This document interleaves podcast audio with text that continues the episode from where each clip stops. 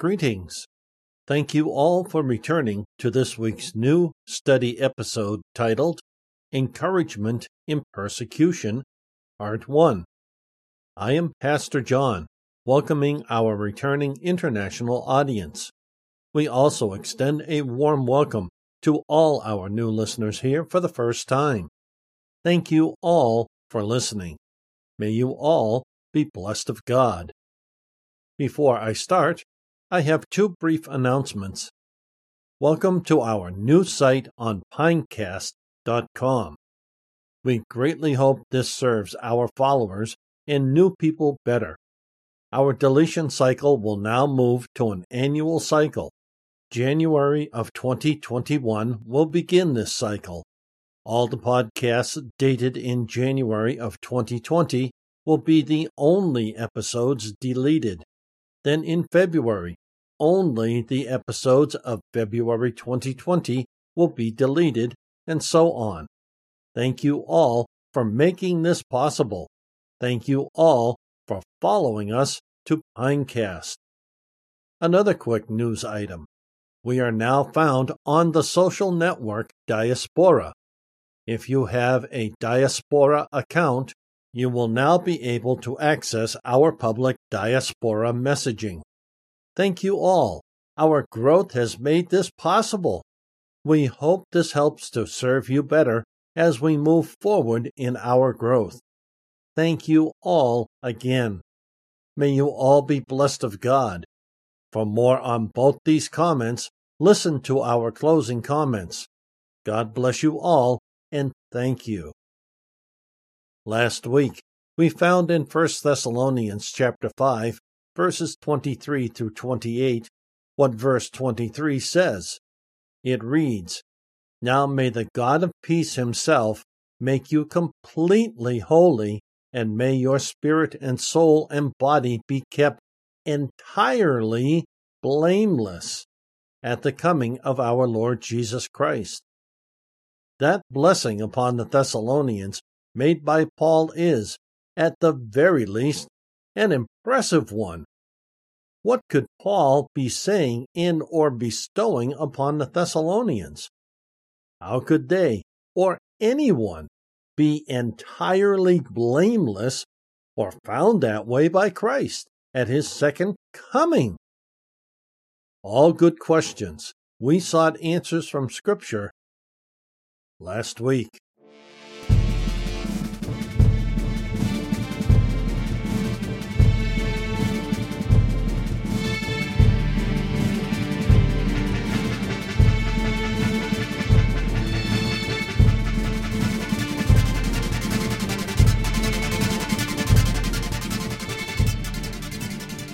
This week, we start examining Second Thessalonians in chapter 1 of this book. Verses 1 through 4 are Paul's salutation and thanksgiving. Verses 5 through 12 are where this study is found. We should first note the reasoning for this second epistle to the Thessalonians. There is little doubt as to the design for which it was written either by a false interpretation of his former epistle or by an epistle forged in his name and sent to them. The opinion had become prevalent in the church at Thessalonica that the Savior was about to appear and that the end of the world was at hand. See 2 Thessalonians chapter 2 verse 2. To correct this impression, was the leading design of this epistle.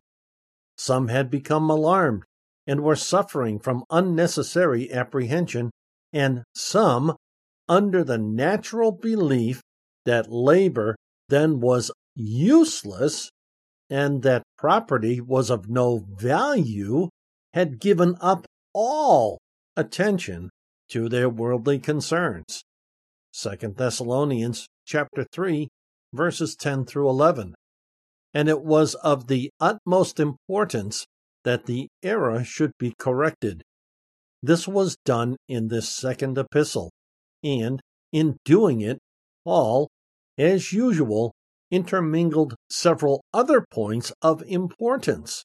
adapted to the condition of those to whom he wrote. From Barnes' New Testament Notes. With that understanding, it is how we should read and study this second book to the Thessalonians. If we do not, we find trouble really quick. We misinterpret Scripture in this second book of Thessalonians. We also find much confusion, especially with regard to the second coming of Christ. It will happen, but maybe not in the way we have believed from learning frequently quoted passages from this book in days past. This passage of examination in 2 Thessalonians chapter 1 reads, This is evidence of God's righteous judgment to make you worthy of the kingdom of God, for which in fact you are suffering. For it is right for God to repay with affliction those who afflict you, and to you who are being afflicted to give rest together with us when the Lord Jesus is revealed from heaven with his mighty angels. With flaming fire he will mete out punishment on those who do not know God and do not obey the gospel of our Lord Jesus. They will undergo the penalty of eternal destruction away from the presence of the Lord and from the glory of his strength when he comes to be glorified among his saints and admired on that day among all who have believed. And you did in fact believe our testimony. And in this regard, we pray for you always that our God will make you worthy of his calling and fulfill by his power your every desire for goodness and every work of faith that the name of our Lord Jesus may be glorified in you and you in him, according to the grace of our God and the Lord Jesus Christ. 2 Thessalonians chapter 1 verses 5 through 12. Starting in verse 5 of this passage, commentary reads, which is a manifest token of the righteous judgment of God. The word quote, which, end quote, is supplied by our translators, and there may be some doubt to what the apostle has referenced as being, quote, a manifest token of the righteous judgment of God, end quote. The general sense seems to be that the fact that they were thus persecuted was an evidence that there would be a future judgment when the righteous who were persecuted would be rewarded, and the wicked who persecuted them would be punished. Their patience and faith under persecutions were constantly showing that they would, quote, be counted worthy of the kingdom of God, quote, for which they were called to suffer. It is evident that a relative must be supplied here, as our translators have done, but there has been a difference of view as to what it refers. Some suppose that it is to, quote, patience, quote, others to persecutions and tribulations, and others to the whole sentence preceding. The latter is probably the true construction and the sense is that the evidence of affliction in a proper manner by the righteous is a proof that there will be a righteous judgment of God in the last day. From Barnes' New Testament Notes. We should also take important note of three specific comments in commentary as well as they are also important. Commentary makes these three points. 1. It is evidence that there will be a future judgment since the righteous here suffer so much and the wicked triumph. 2. These things are now permitted in order that the character may be developed and that the reason of the sentence in the last day may be seen. And 3. The manner in which these afflictions are borne. The word borne is spelled B O R N E. So again, the manner in which these afflictions are borne is an evidence, an indication of what the results of the judgment will be. The word rendered, quote, manifest token, end quote, occurs nowhere else in the New Testament. It means an indication, token, proof, anything that shows or points out how a thing is or is to be. The meaning here is, therefore, that the course of events referred to, the persecutions which they endured, and the manner in which they were borne furnished a proof that there would be a righteous judgment and also afforded an indication of what the result of that judgment would be. We may, in general, learn what will be the issues of the judgment in the case of an individual from the manner in which he bears trials. From Barnes' New Testament Notes. That, all that alone, gives us very much to dig into. Let's start at the beginning. The first commentary passage of examination has three parts to it separated by commas. It reads, The fact that they were thus persuaded was an evidence that there would be a future judgment, comma, when the righteous who were persecuted would be rewarded, comma, and the wicked who persecuted them would be punished. Of the three items of note in this commentary passage, the very first one is chief and foremost to understand. It read, The fact that they were thus persecuted was an evidence that there would be a future judgment, comma. Today, we do not like persecution. Many American churches teach that you must be doing something wrong if you are persecuted. Many American churches teach that there is the fulfillment of many promises, including wealth, position, and stature here in this life right now. Yet, with so much scripture to the contrary, and here, commentary as well, to the contrary, one can only conclude that one side is wrong. Which side is wrong depends on how much suffering you have experienced already in many cases. That you now are looking to Christ for relief of that suffering when Scripture and Bible helps are, by and large, to the contrary not the cheery comment many Americans are looking to Christ for in this life. We can see this plainly right now in today's pandemic situation.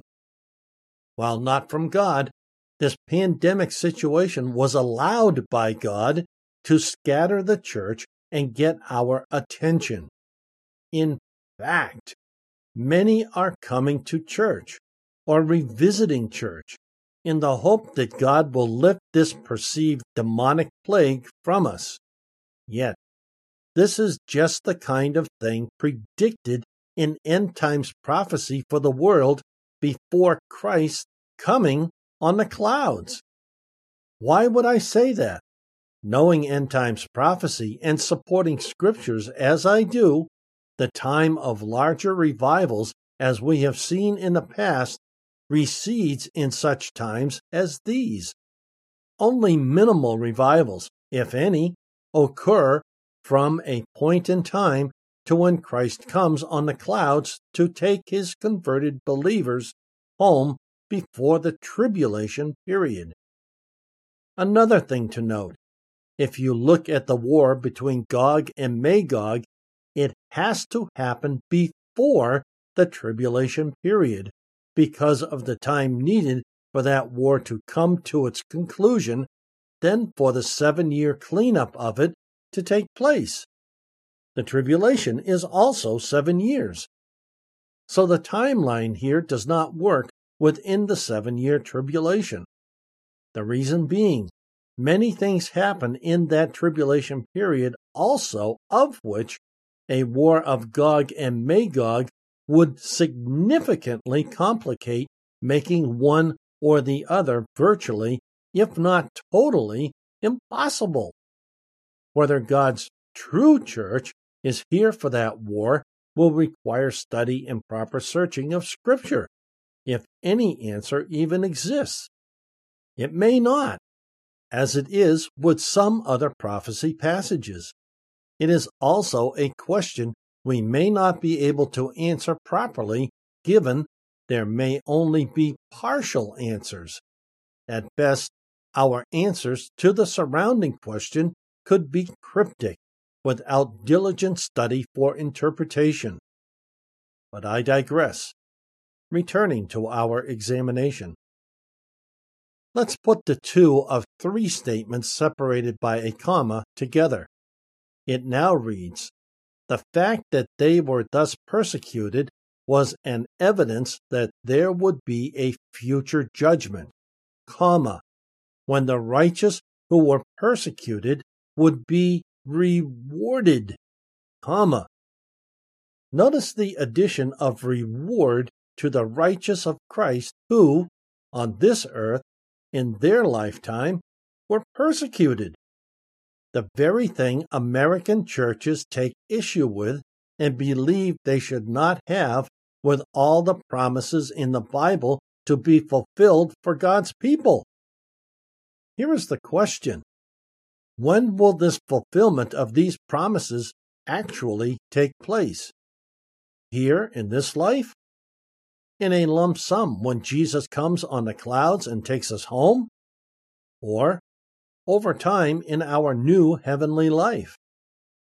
All good questions that seemingly go away if we at least assume the answer is they are fulfilled now in this life and we live a life of promise that we could hardly, if at all, even dream of as possible due to its unprecedented goodness of God. If that is true, why are God's people suffering from the illnesses of this world and now the likes of coronavirus? Why do some of them suffer uncorrectable poverty, regardless of how good of God they try to be in living out what they know in Scripture. Even the Israelites, God's chosen people, are suffering this global plague among many other things. They are God's chosen people. What is up with that? It contradicts many American teachings of an almost heaven on earth experience that is largely taught here in America elsewhere, I am sure, but I cannot speak to that since I have not traveled there to know for sure. Not the hope and promise message you may have been looking for in this podcast.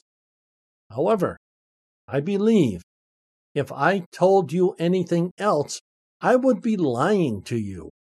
I will not conscientiously do that. Period.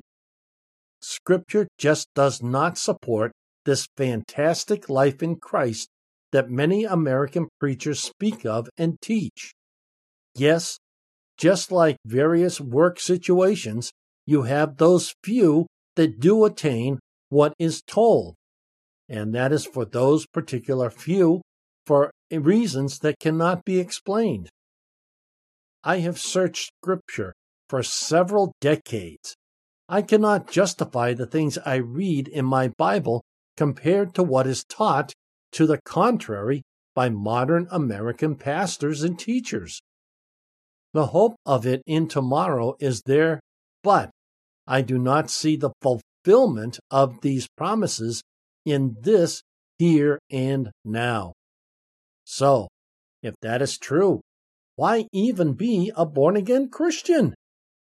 it seems depressing and just compounds the negative issues already present in one's life, whatever those issues may be.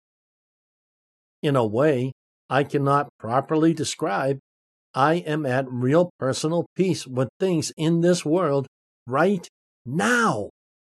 This does not mean in any way that I support and or condone things that are wrong. No, not for even one second. Even if I die for the first time in my life, I am fine to live or die in Christ.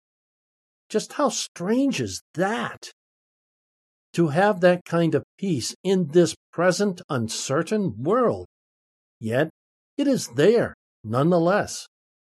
I can only explain it by the fact I have given my life to God. I do my best to live up to that as well. Now, we will add the third portion of this commentary comment.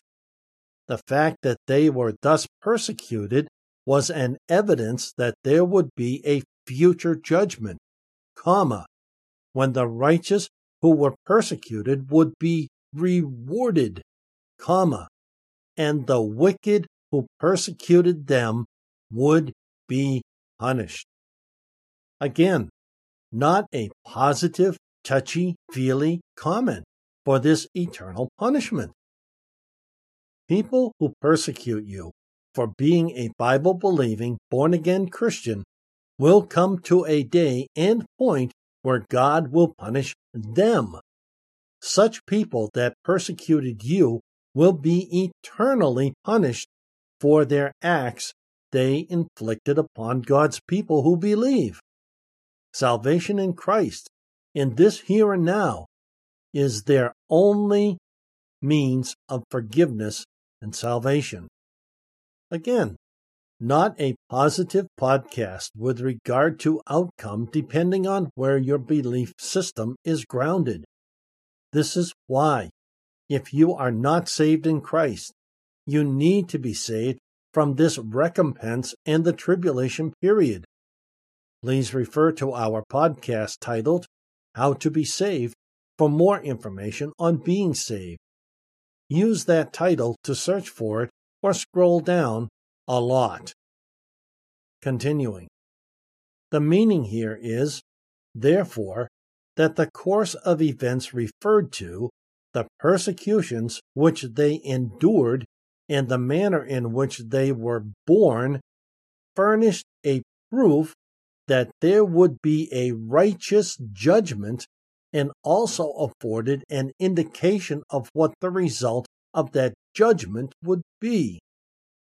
This statement has three aspects to it, and the last one is where we will examine this quote from Barnes' New Testament Notes. It is the persecutions that born again, saved in Christ Christians were and are presently subjected to, and the manner in which such issues are borne that furnish the needed proof that there is a righteous judgment. This is the major sticking point in the minds of many Christians around the world. Many want to see justice by the means of God issuing judgment in this here and now. However, if God does that for us, what of all the rest that never received such a judgment on the bad and evil in their days? Can you see the conflict in this subject? There must be one day or one time of judgment by God out of simple fairness to mankind. If not, would God be considered a righteous God? Next week, we will continue our examination of 2 Thessalonians chapter 1. Verse 9 reads, They will undergo the penalty of eternal destruction away from the presence of the Lord and from the glory of his strength not the rosy mental picture many of us may well be used to hearing. To find out why, play or download next week's episode. Play or download next week's episode titled Encouragement in Persecution, Part 2. Download this episode from one of our podcast hosts, or follow direct links to these platforms on our website under the podcast menu item. Details follow.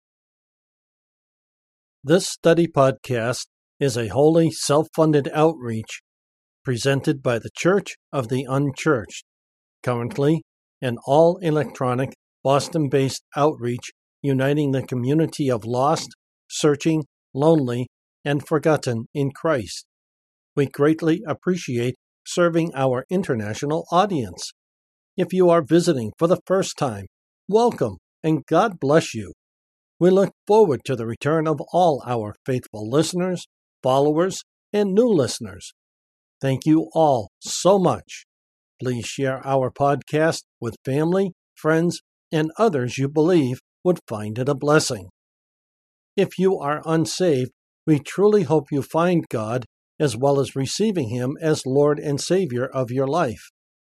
Please find a short link to our episode titled How to Be Saved at the bottom of any episode description. To learn more about us and who we are, give our episode titled Introduction, About Us, Who We Are, a listen.